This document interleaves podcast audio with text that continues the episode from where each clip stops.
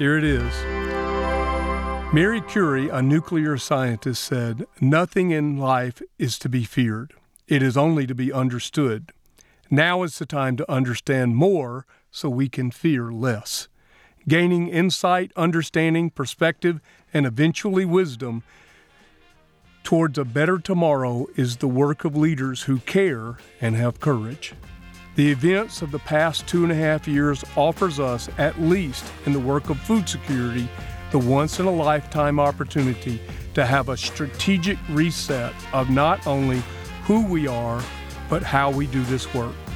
Leaders will rise for this genuine occasion, and all of us will be measured by not only what we did, but what we did differently.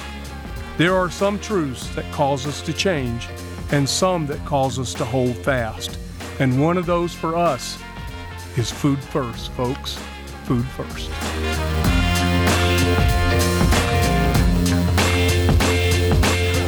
Food First Michigan, presented by Farm Bureau Insurance of Michigan and by the Food Bank Council of Michigan, creating a food secure state.